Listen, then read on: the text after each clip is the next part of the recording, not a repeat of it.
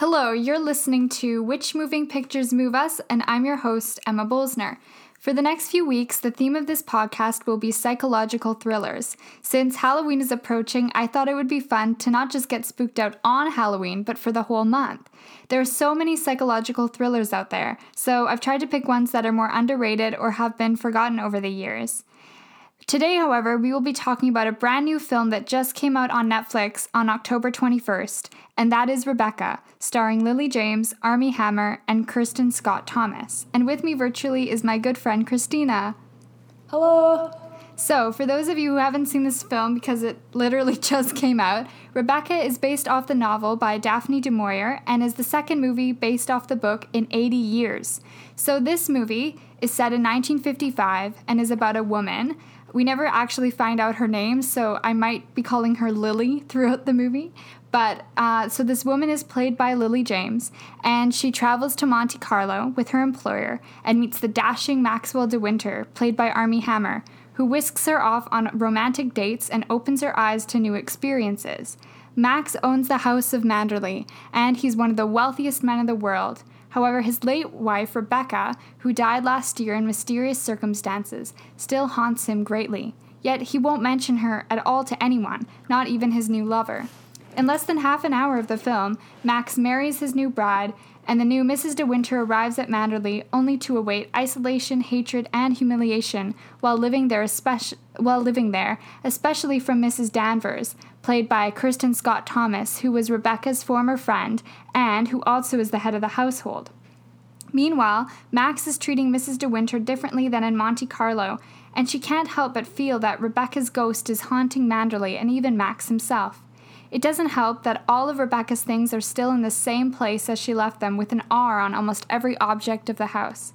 Throughout the film, Mrs. De Winter must walk on eggshells while living in the shadow of her great predecessor and figure out, bit by bit, how Rebecca died and if her charming husband had anything to do with it. So, Christina, what did we think of Rebecca? Um, see, I as we mentioned, because last time it was I was on, it was a movie that I I didn't love, which was you know interesting because I mean we can't always talk about movies that we like.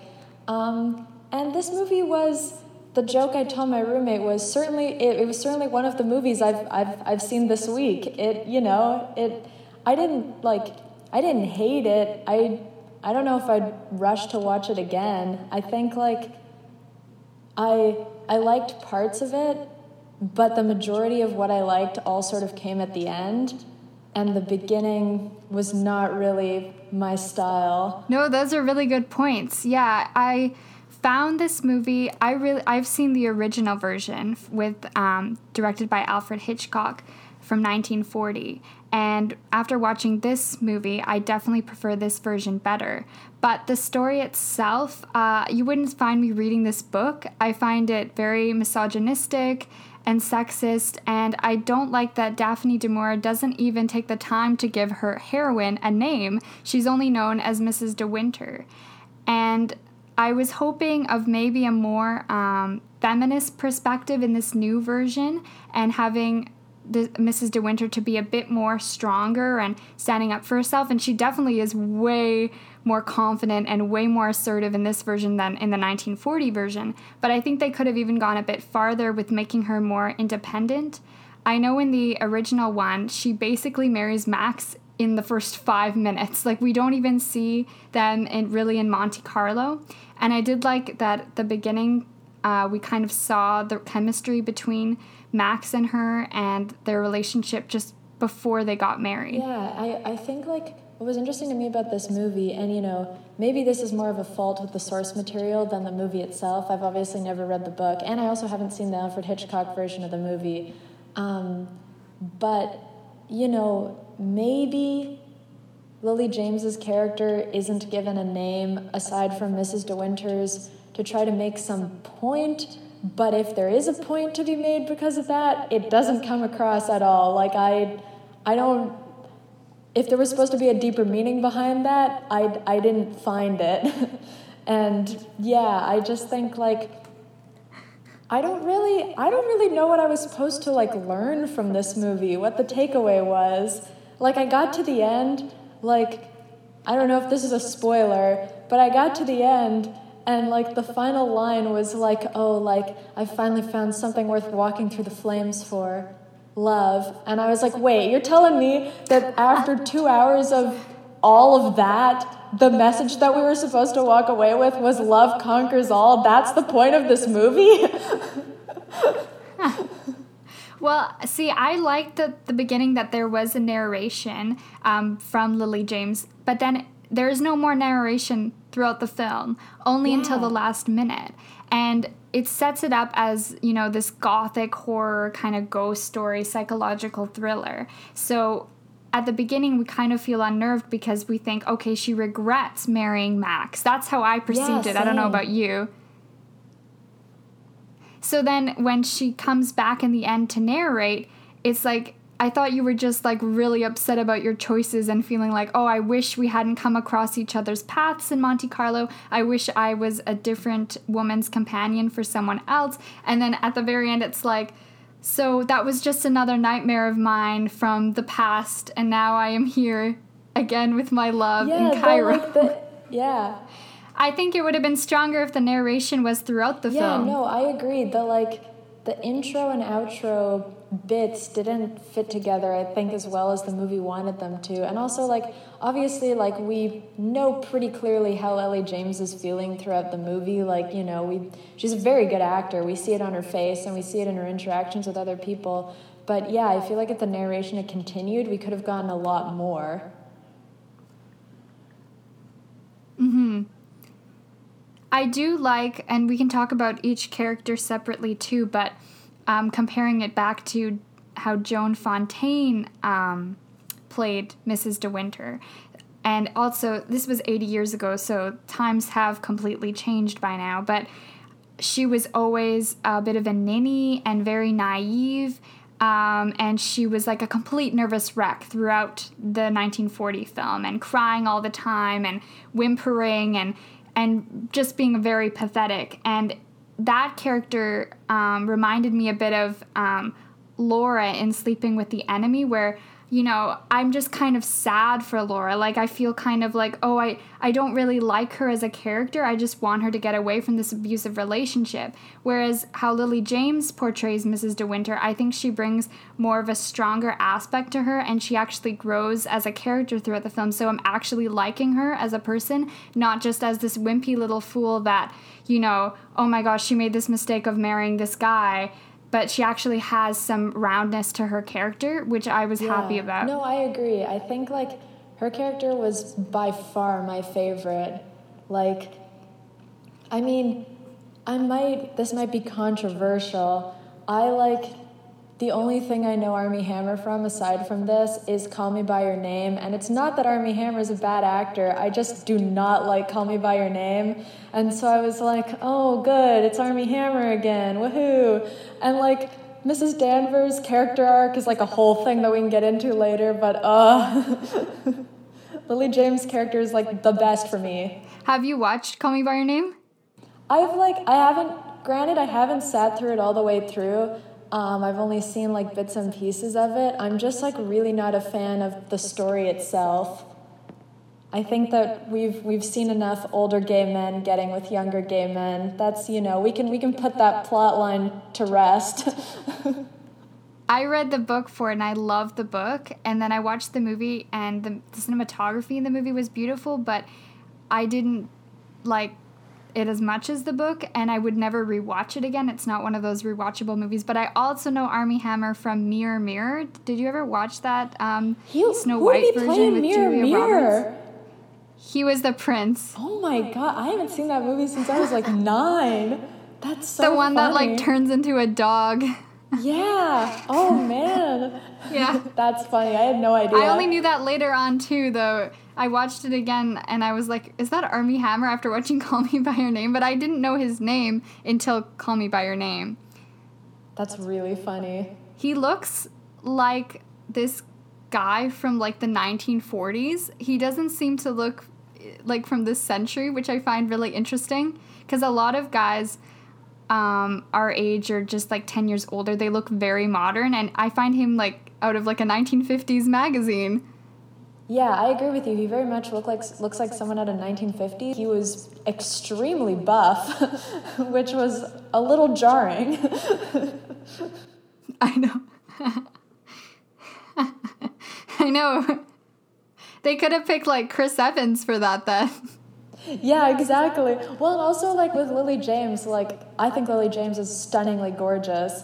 Um, and I know that like the whole point of the the wife Rebecca, you know, and everybody loving her is that you know, oh, you know, um, Lily James's character is worried that she'll never live up to Rebecca and that nobody will ever think she's as good, and you know, um, that Rebecca was this like amazing, perfect woman that she could never compare to, but also like. Lily James is very attractive and very nice. Like I, I can't imagine anybody looking at Lily James and being like, I don't know, I think Maxim settled a little bit. Like, come on. I can't imagine anyone not thinking Lily James is the most beautiful woman in the world. Yeah. like, I don't know how you can go above that. she just like takes my breath away. Yeah, I understand why we never got to see Rebecca because they wouldn't have been able to cast a prettier woman to be Rebecca. They couldn't have done it. Rebecca's like some old hag.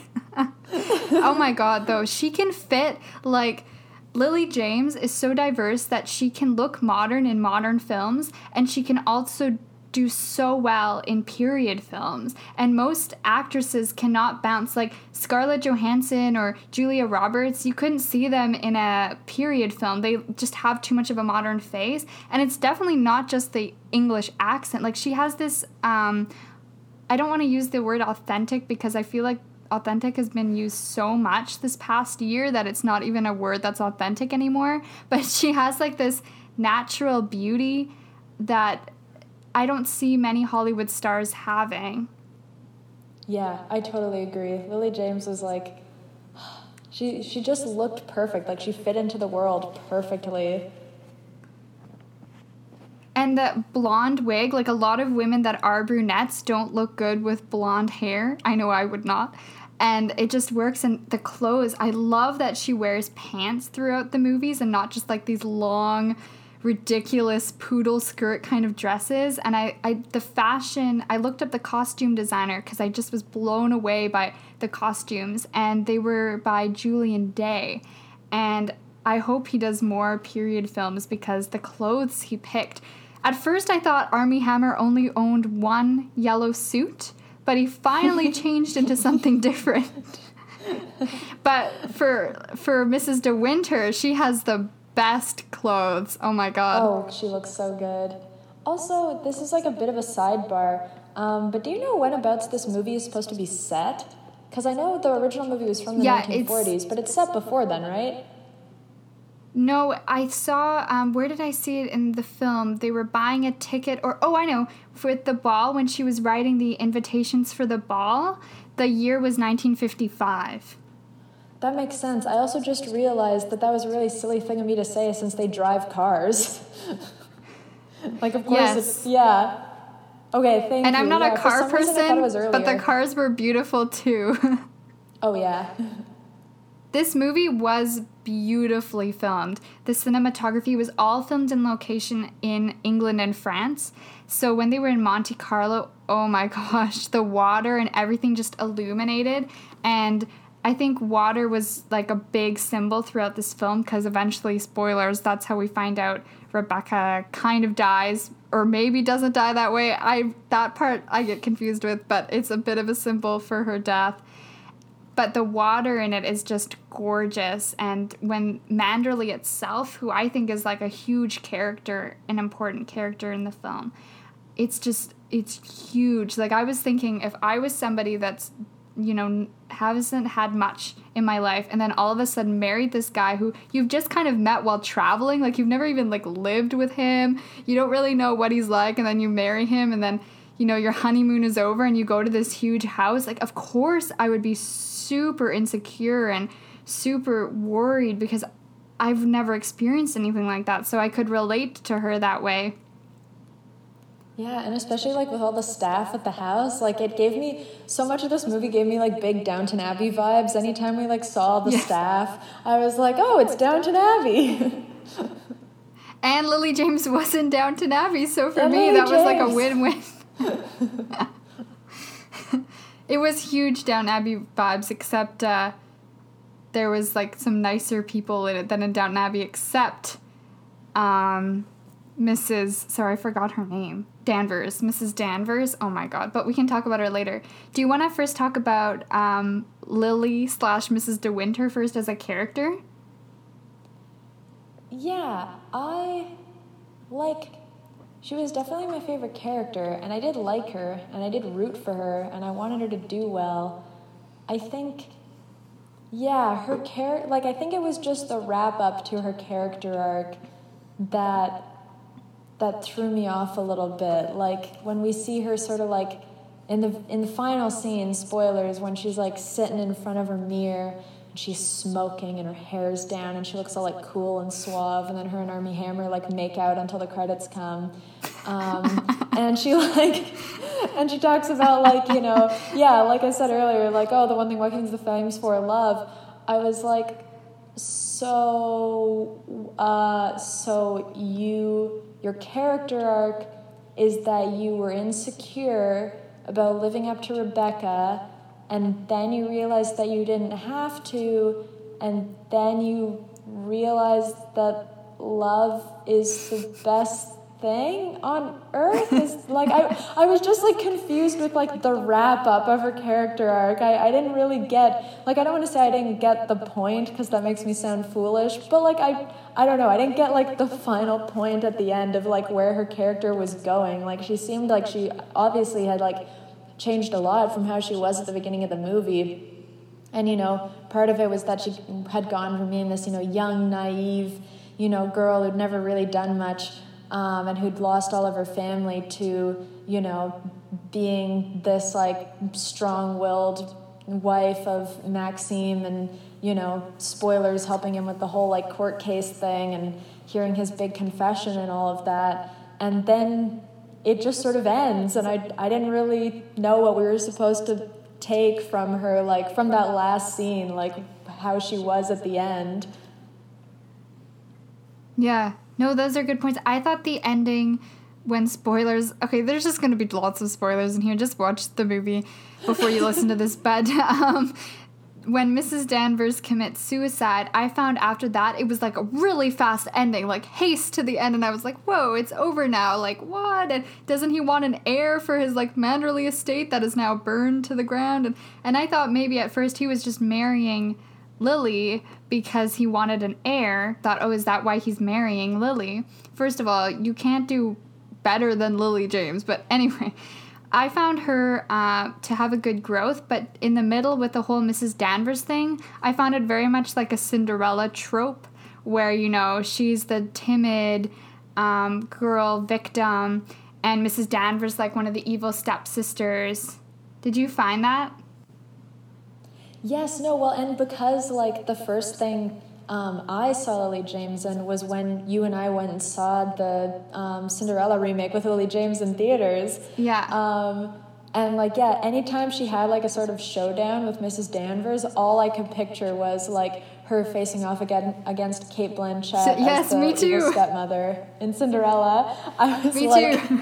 these are the same scenes reskinned, but now the yeah, movie's just PG-13. not. Cate Blanchett, and she's like shorter hair and not as tight of a corset on.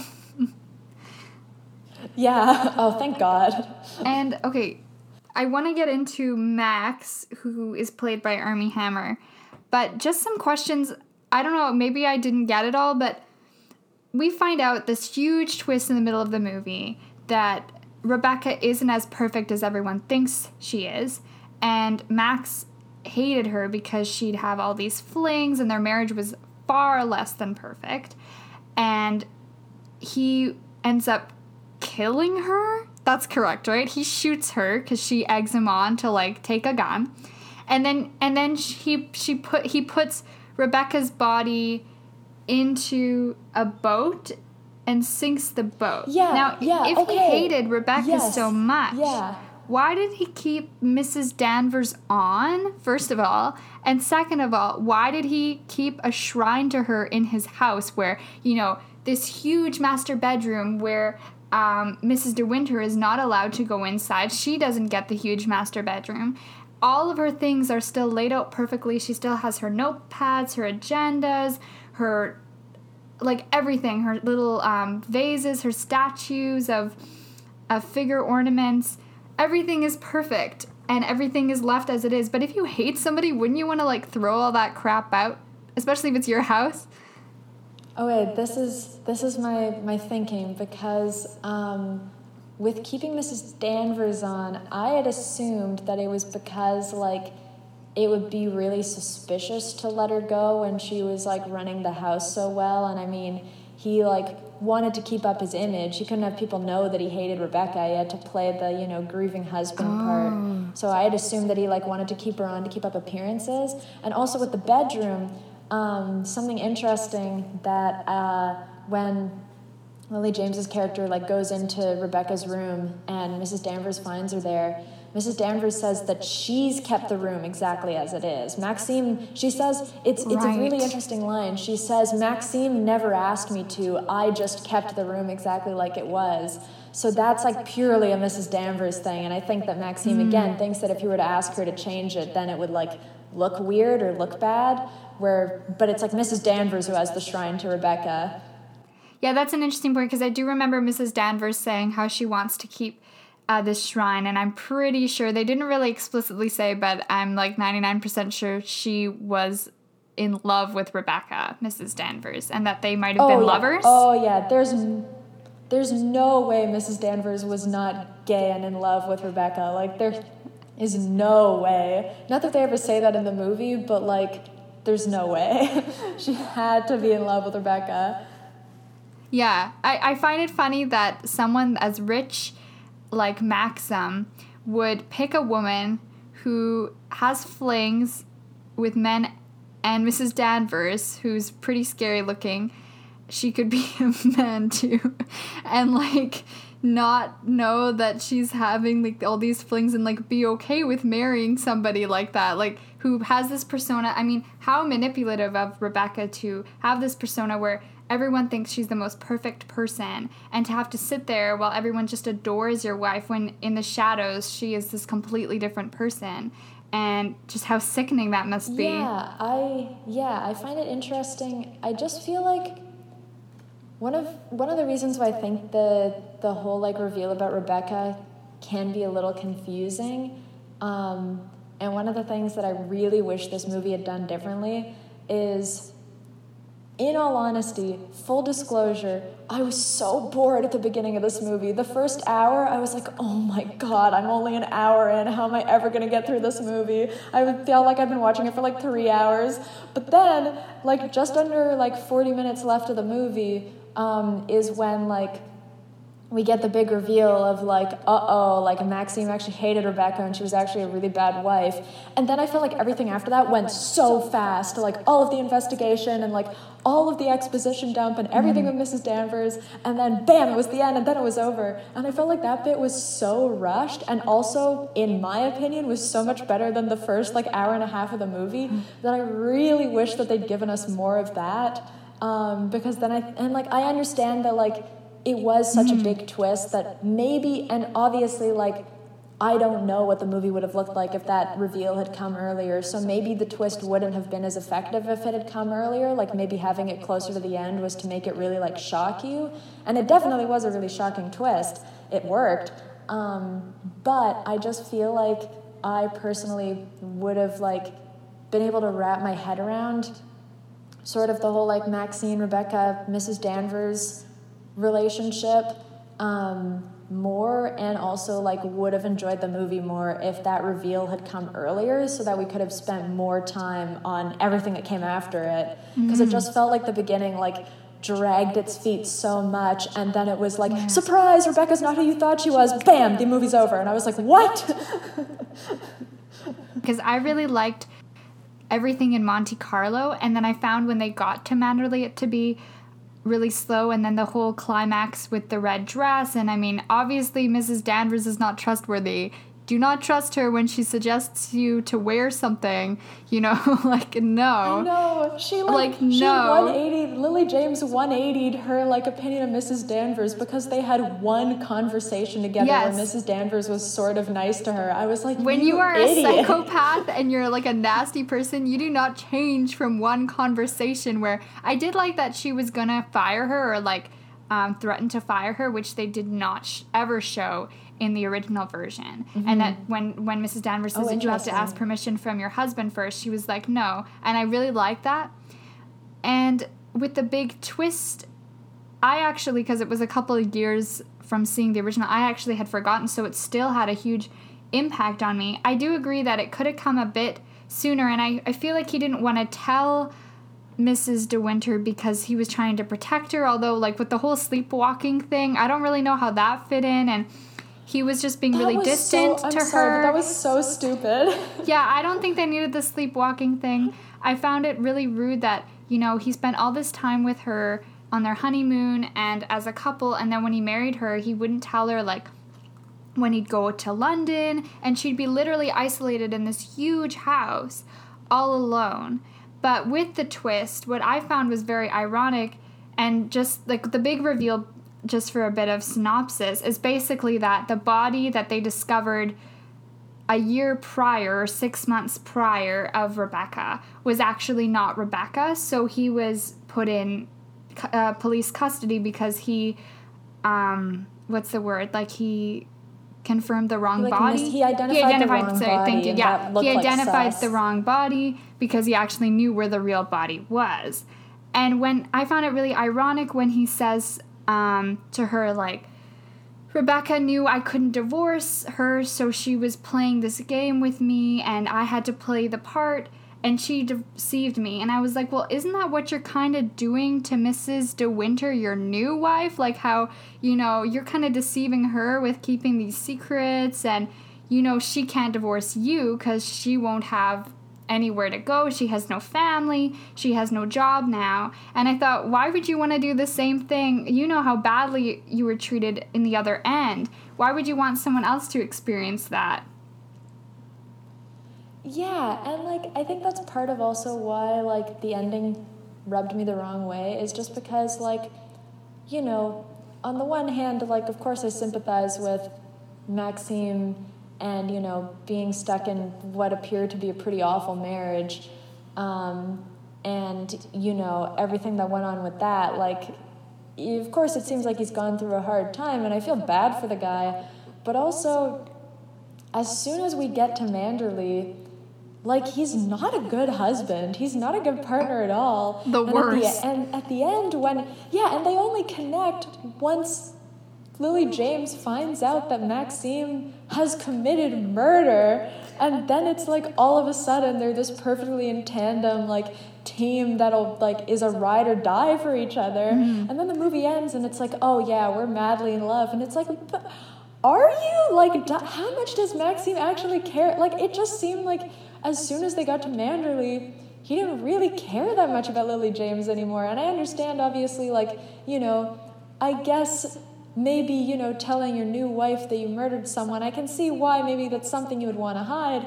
But at the same time it just like i don't know. It i just like i don't I it's not that I don't like Maxim, but I don't really like him either. I didn't feel like ever rooting for him. Like the only reason I didn't want him to get arrested was like knew because I knew it would make Lily James sad. But like, if, I'm like I I wouldn't have cared if he got arrested. Like he killed her. Like I don't know. Like it, it reminded me a lot of um I don't know how familiar you are with Jane Eyre, um, but I love Jane Eyre. It's like one of my Yes. favorite novels of all time. Yeah, and like I know the story. it gave me big Jane Eyre. Yeah, and it gave me big Jane Eyre vibes a lot of the time, where like one of my biggest complaints about Jane Eyre is I feel like, well, of course I do sympathize with Mr. Rochester. At the end of the day, I think that Jane definitely could have done a lot better, and I really don't think she should have gone back to him in the end. And that's It kind of how I felt with this. Is like, yeah, I sympathize with Maxim, but like mm, Lily James could definitely be in a better relationship right now. Like, I don't. I don't know if this is where you wanna you wanna settle. Yeah, and this genre with Jane Eyre, um, it- it's written by Charlotte Bronte, right? Yes. I think Charlotte. So the Bronte era and this Daphne du Maurier. Obviously, Rebecca came after uh, Jane Eyre. But it's always this kind of romantic idea where this male counterpart who is powerful and controlling, you know, finds this passive and weak woman and you know he bullies her or is passive aggressive towards her and that's supposed to be some attractive quality? I don't know. Would not be an attractive quality for me. And then you know because of maybe one time he's nice to her then all of a sudden let's get married. And and you know once the old lady in jane eyre is like burned down the house right? She's like a crazy first wife then they can be together. I'm sorry, I haven't watched the movie for a little while, but you know, it's always this powerful male who just like takes this woman under his wing and she's supposed to just succumb to him and do everything he says and and um, this was definitely less in this version of the movie than in the Hitchcock one because let's just be clear Hitchcock did not ever show women in a very good way but um, mm-hmm. I did like the opening scene of when they met with their chemistry when she's trying her woman companion who oh my god the woman companion is the most annoying person. She reminds me of mrs bennet in like the pride and prejudice miniseries. I was like please shut up yeah. like oh my god these women. And sorry to go on a tangent what i like about jane austen's novels is that the women are never passive in it and I like that, you know, Elizabeth and Darcy have kind of play like this cat and mouse game with one another, but they're always keeping each other on their toes, and they both grow as one together. And that's why I always like their romantic story because Darcy never tries to put down uh, Elizabeth, or, you know, he obviously wants her to marry him, but he doesn't want her to just be under his wing and protect her. He wants her to have her own mind and that's why I really like Jane Austen. But back to um, how sorry how Rebecca and uh, sorry how Mrs. De Winter. This is really confusing that the character doesn't have a name, but Mrs. De Winter and Max meet. Oh, I really like when she's going to the uh, restaurant and she drops her pennies because she's trying to bribe the person to get a seat for her woman's companion next to Max. And I like how they first meet and he just kind of says, you know, oh, you don't want to sit next to Maxwell de Winter because she doesn't know he's Maxwell de Winter. And then he goes into the restaurant and she realizes that it was Maxwell de Winter. And I thought that was a, a good opening scene for them to meet and it set up kind of their chemistry. But I didn't find that after that scene they had as good chemistry with one another. It was as cute. It seemed more domineering throughout the rest of the movie. Yeah, definitely. And like, and again, maybe this is just my Jane Eyre hat being on. Um, but I, I can't help but wonder, just because, like, in, in one of the classes I took last year, we read um, Wide Sargasso Sea, which is a novel that was written uh, by an author from the Caribbean, and it was like um, the backstory to um, the like wife in the attic from Jane Eyre, and we get sort of like her whole backstory and how her and Mr. Rochester met. Um, and then we get little bits of Jane Eyre from her point of view before you know it ends with her dying.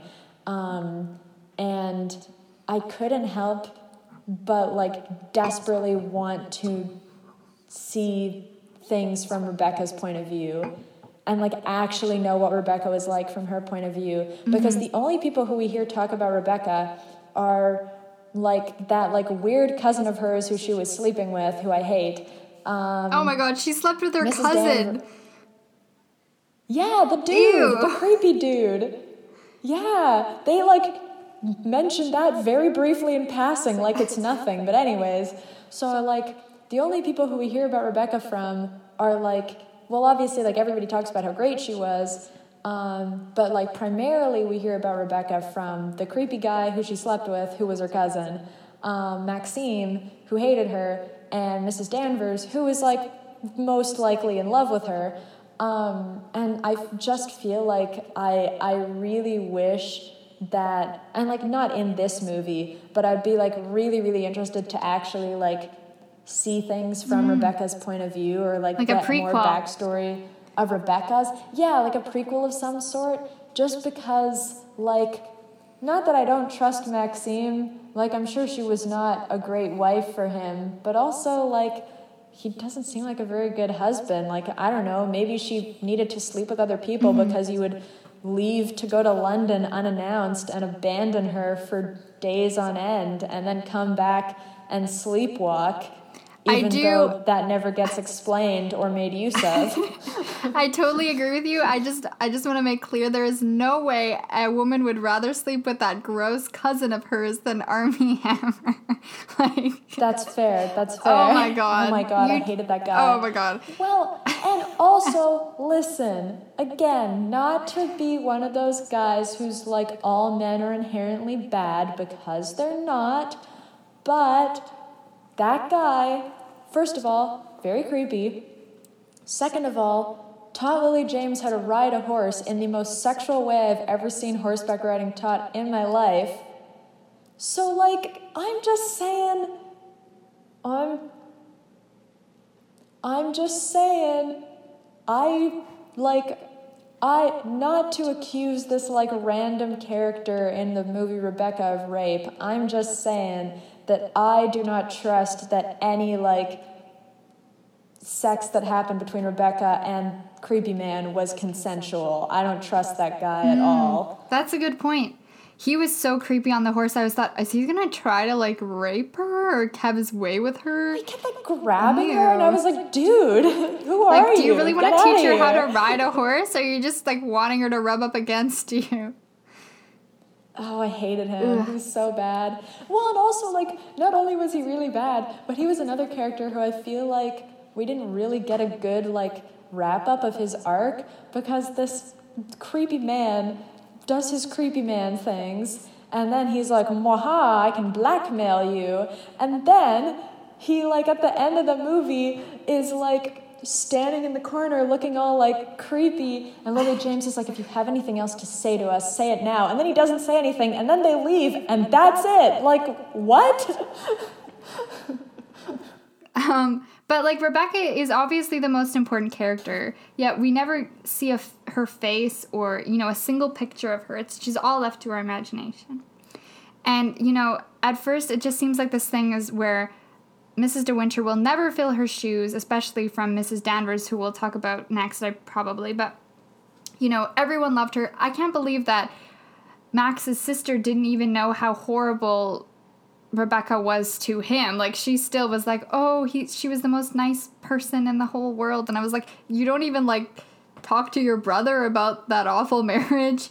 But what I found was crazy too is she even had like control over the dogs and the horses and they all missed her and I thought who is this presence? Like and I was hoping that there would have been more of like an actual ghost in the house but that's never quite yeah, clear like, either.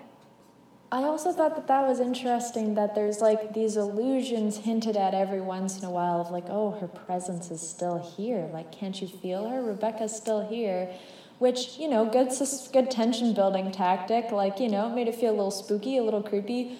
But again that's another thing that they never really do anything with. Like, it feels like the the whole reveal with Armie Hammer actually having hated Rebecca is supposed to somehow explain away any possibility of there being a ghost and it's supposed to be like oh there's not actually a ghost it's just you know everybody's so enamored with rebecca it's like her memory lives on really strongly whatever but like i don't know there's definitely just some like weird stuff that happens that never really gets explained explained and I, I, I just find it interesting especially especially mm-hmm. i'm never going to get over the sleepwalking like i just they like two in two scenes they're like maxim sleepwalks it's dangerous to wake a sleepwalker and then they do absolutely nothing with it like why did we need to know that and why is Mrs. Danvers like still in her black outfit in the middle of the night walking so around at like 3 a.m.?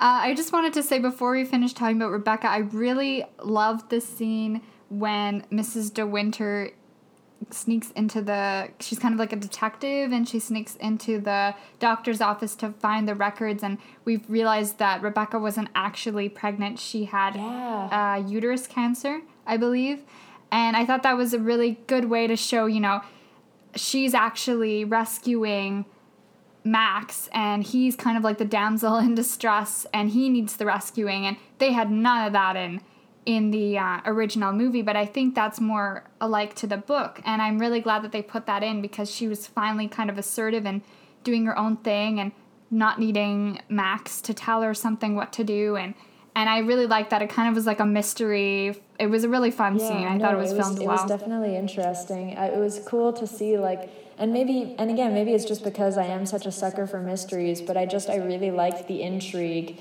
of like, okay, how are we going to clear Maxim's name? Like, what loose ends are there? Mm-hmm. Like, what sleuthing is Lily James going to do? Like, I thought that part was Mm-hmm. interesting. I really liked those bits. I wish there was more of that throughout the movie because I love those dark rooms or like footsteps are coming up the stairs and she has to quickly hide and she finds the file and we realize that Rebecca put her name under Danvers instead of De Winter and I just love stuff like that. I don't know. That's just my thing. But so Mrs. Danvers, who's basically her motive is that she's loyal until the end with Rebecca. She's madly in love with her. She obviously doesn't quite believe that Rebecca has died. She keeps the house to a shrine of her, keeps all her things, keeps her bedroom, keeps her clothes out, you know, just as it was when she died. Um, you know, it's never outly stated that they were having a love affair, but I kind of could like figure that out, subtle hints. Uh, she It just seems pretty heavily hinted. yeah. She just hates Mrs. De Winter at all costs. She doesn't want her love Rebecca to be replaced.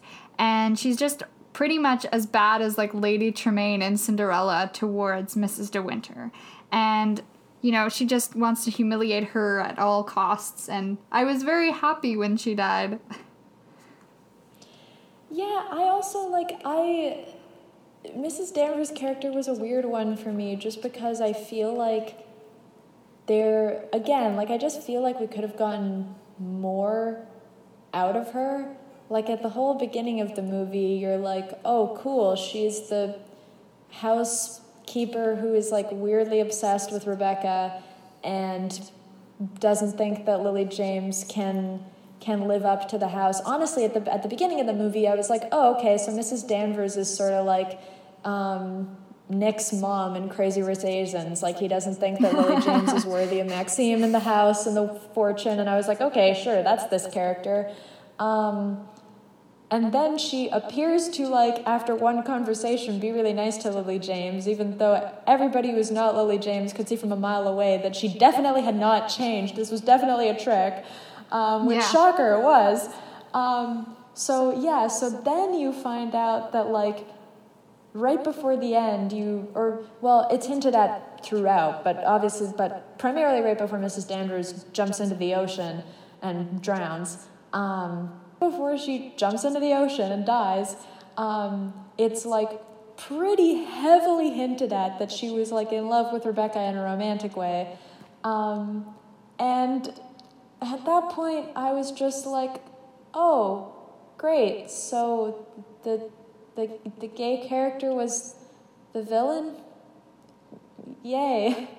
I love when movies automatically make their gay characters the villains because they they love people of the same sex too much and it's that's so creepy and wrong and bad. I love when movies do that. It's my my favorite trope. Like I, I was just like, oh good. It reminds actually wait, I'm not gonna say what movie it reminded me of because that's like a massive spoiler. But there is another movie that I watched not that long ago where like throughout the whole movie it's like very heavily hinted at that one character is like romantically in love with another female character and they confirm that yes she is in fact gay immediately before she becomes like the main antagonist of the movie and it makes me so upset and like this movie reminded me of that so much as i was i don't know i just felt like there's like with both Mrs. Danvers and Rebecca, I feel like there's so much more to them than what we see from like the viewpoint of Lily James and Maxim. Not that I think that like anything that Mrs. Danvers puts Lily James through is excusable. Like she's a terrible person to her, which is very wrong. Um, and also she burns down the house, which is not good at all. Not cool, lady. Um, but I just pretty not cool, very uh, mean. But I just like I don't know. I just feel like there's so much more that could have been said about Mrs. Danvers and like Rebecca and where they came from and who they were mm-hmm. That that we just we just didn't get to see. Yeah, and obviously in the 1940 version they wouldn't have even hinted at all of any sexual relationship between Rebecca and um, Mrs. Danvers. And yeah. you know, seeing as this is 2020, I am surprised that they didn't actually say because, like, come on, like we don't need the subtle hints, you know. But I yeah. hated uh, when the scene. I mean, it was a good acting scene between Kristin Scott Thomas, but when she like says to Mrs. De Winter, you know, she drapes the one of Rebecca's dresses over her, which is like super humiliating. Can I just say I wouldn't even let someone do that to me. I would just be like, "Hey, lady, back off." But when she like says to her, "You will never be worthy of him." And you know, you are a mistake for this household. You'll never live up to Rebecca. And I'm like, first of all, who are you to say? and shouldn't, you know, Maxim be the judge of that? Like, I, I just, I'm like, why do you want to break her and drive her? like it's almost like when they're by the window in one scene it's like does she want to push uh, Mrs. De Winter out the window and like commit her to drive yeah. suicide uh, commit her to suicide I mean and then in the end Mrs. Danvers commits suicide and I'm like what is that pushing out the window scenario like just move on lady like Rebecca is dead no that that scene yeah no that whole bit was like very very weird and made me very uncomfortable. I felt very bad for Lily James's character in that bit. But yeah, also like when it looks like yeah, either that Mrs. Danvers is going to like push Lily James out the window or is trying to encourage her to jump out the window herself, window herself. That whole scene mm-hmm. is just like very strange. Yeah. And nothing really comes of it. Like I don't understand why immediately after that, Lily James wasn't like, hey, husband, one of your house staff just tried to kill me. Yeah, like, but it's funny because I was reading about the because gothic horror was really popular in movies in like the 30s and the 40s, and Vincent Price, who was like the big gothic horror actor at the time, was always in them. And I always feel like I mean they're really corny and cheesy now because we have people as pro- have progressed and we have like higher standards for you know scary films and mysteries now. And i did like that there we didn't see any violence in this movie and that you know we didn't actually see rebecca die. I love that because that's all for my imagination but those i found that those old movies those old gothic horror movies like to put almost as much as they can into one movie and i found that rebecca was trying to do that too with like suicide and murder and romance and like all these qualities, but it doesn't work as well now in this day and age as it would have maybe done in the 40s and the yeah, 50s. I definitely feel like this movie like yeah, I think like the the um, one of the things that really threw me off about this movie was on the one hand there is so much more that I would like to know about, especially about like Rebecca and Mrs. Danvers. But on the other hand, yeah, like you said, this movie covered so much that I feel like it didn't really have enough time in just mm-hmm. two hours to put into like everything it was trying to cover. Um, as well as it could have, especially since, and again, this is just my opinion, like, this is not, you know, I'm not saying everybody will feel this way, but especially since I was so bored for the first hour of the movie, I was like, oh my god, this time could have been used so much better. Oh, I'm so sorry. Or do you mean the movie time? No, don't be sorry. No, no, not my lifetime. I mean the movie time. I was, I, I don't. It was just an hour. I'm not like ah, that's an hour of my life. I'll never get back. Like I don't care. It was a pretty movie to look at. There was always like something nice to to see with my eyes. Lily James. And, like, the yeah. ending of the movie was really good. Yeah, exactly. I could always stare at Lily James. Like it was fine.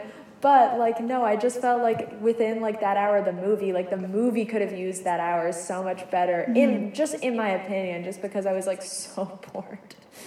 Yeah. No, I, I agree. I wonder how this would have worked. Maybe it would have worked um because I, I, think it does work. It, it, it does work, but I think it could have been better. And I think the way it could have been better would have been through a mini series. Yeah. Oh, yeah. Oh, this would have been. Yeah. No, I totally agree. This would have been such an interesting mini series. Oh, so like the whole ending, which is like, whoa, a lot to take in. So, um, Max, uh, Mrs. De Winter frees Max from jail. She has the evidence to prove, even though he did kill her, but he, she finds evidence to say that he didn't kill her, and they are free to go. And then when they're driving back, they like start to smell smoke, and they look out into the horizon, and their beautiful Manderley Castle home is burning to the ground because of Mrs. Danvers, who's just like calmly walking away from like this mess she's made and you know people could be dying inside with all like the Downton Abbey footmen and all those people. And I just was like whoa like your your your home like this ancestral home from generation to Yeah. generation of De Winters. And now you like it's burned to the ground. You don't even like want to try to rebuild it. And you're just like living out in Cairo now. Yeah, uh, I will say, um, ci- circling back just a little bit, I did find it really bizarre that, like, Lily James never finds conclusive evidence that Mr. De Winters didn't kill her. She just finds a plausible motive for suicide, and Yeah, she, like, weeks to live. Are like, yeah, she probably could have committed suicide over this. All right, let Maxim go. No, like that's I was like, oh, okay, that didn't seem very difficult. it just like it seemed it seemed a little easy. I mean, maybe in those days it was super easy back then.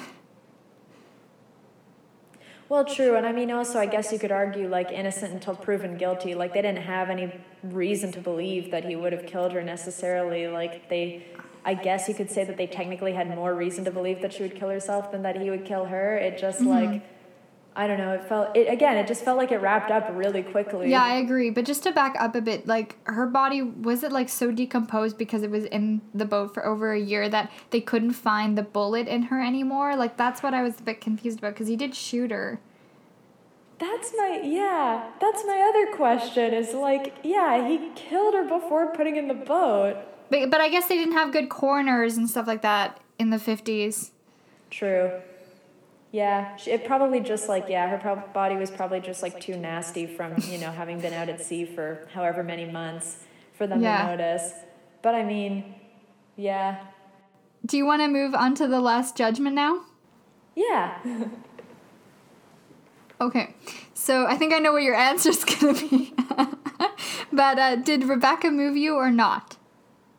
Not really. It moved me to ask many questions that I never got answers to. Um, and it definitely, I mean, to be fair, like, it definitely, like, did a good job at, at tension building. Like, I can see why you wanted to watch it during, you know, spooky Halloween month because it definitely, like, had, you know, sort of spooky thriller, good tension vibes.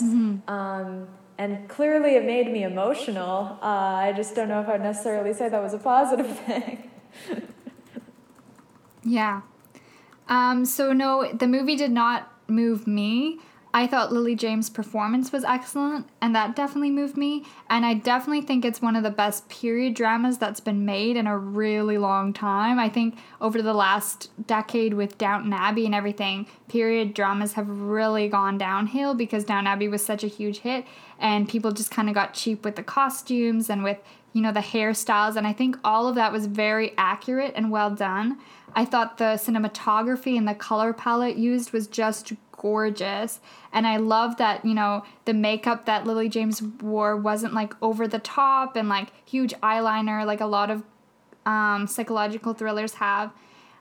Um, and i also like that as a psychological thriller it wasn't like too crazy and didn't totally mess up with my head like some do. And i don't like movies like that that are just like you question your whole life and reality. But i do think that they could have got dived in deeper with you know the relationship between Max and Rebecca, and the, definitely the relationship between Max and the new Mrs. De Winter, and the relationship between Mrs. Danvers and Rebecca, and also just into um, how it was played out, like why they had to add in, you know, the sleepwalking and some other things that I found just a bit unnecessary when they could have been focusing more on why is Max just not telling the truth to Mrs. De Winter, and why is he being so cold to her when they arrive at Manderley? And is it because Rebecca's ghost is like taking over him and haunting him? But that is never clearly stated. But all in all, I don't think you would lose anything from watching this movie. I think it is well done. I just don't think it's going to be one of those like huge classics that you're going to remember forever. And I think Netflix does a good job with period dramas. They were kind of focusing on uh, Netflix originals on very modern or like horror kind of bird box stuff, which I never was into. So I like that they're kind of making their genre more broad and and like interesting people like me who like period dramas and stuff like that.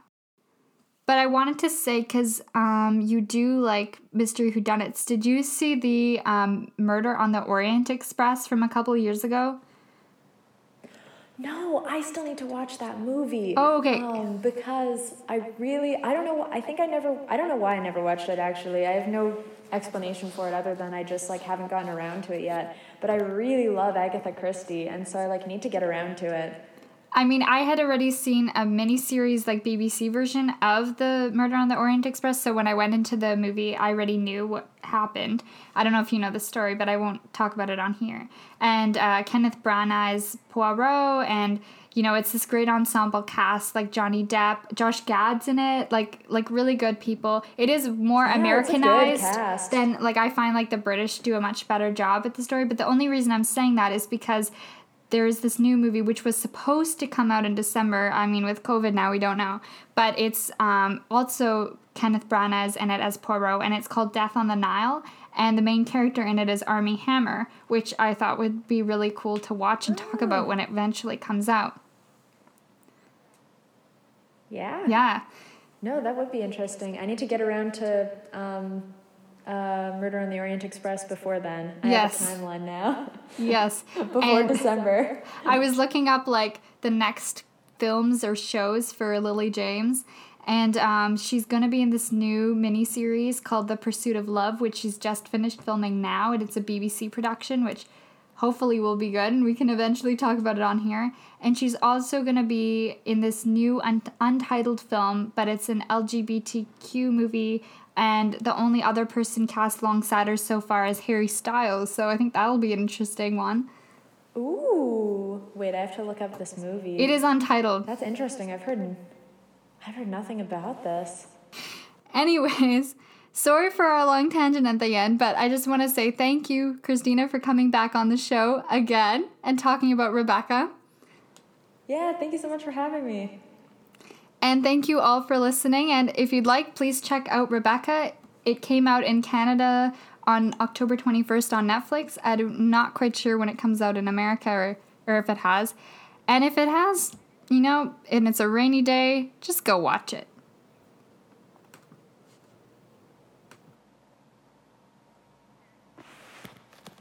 Okay, wait.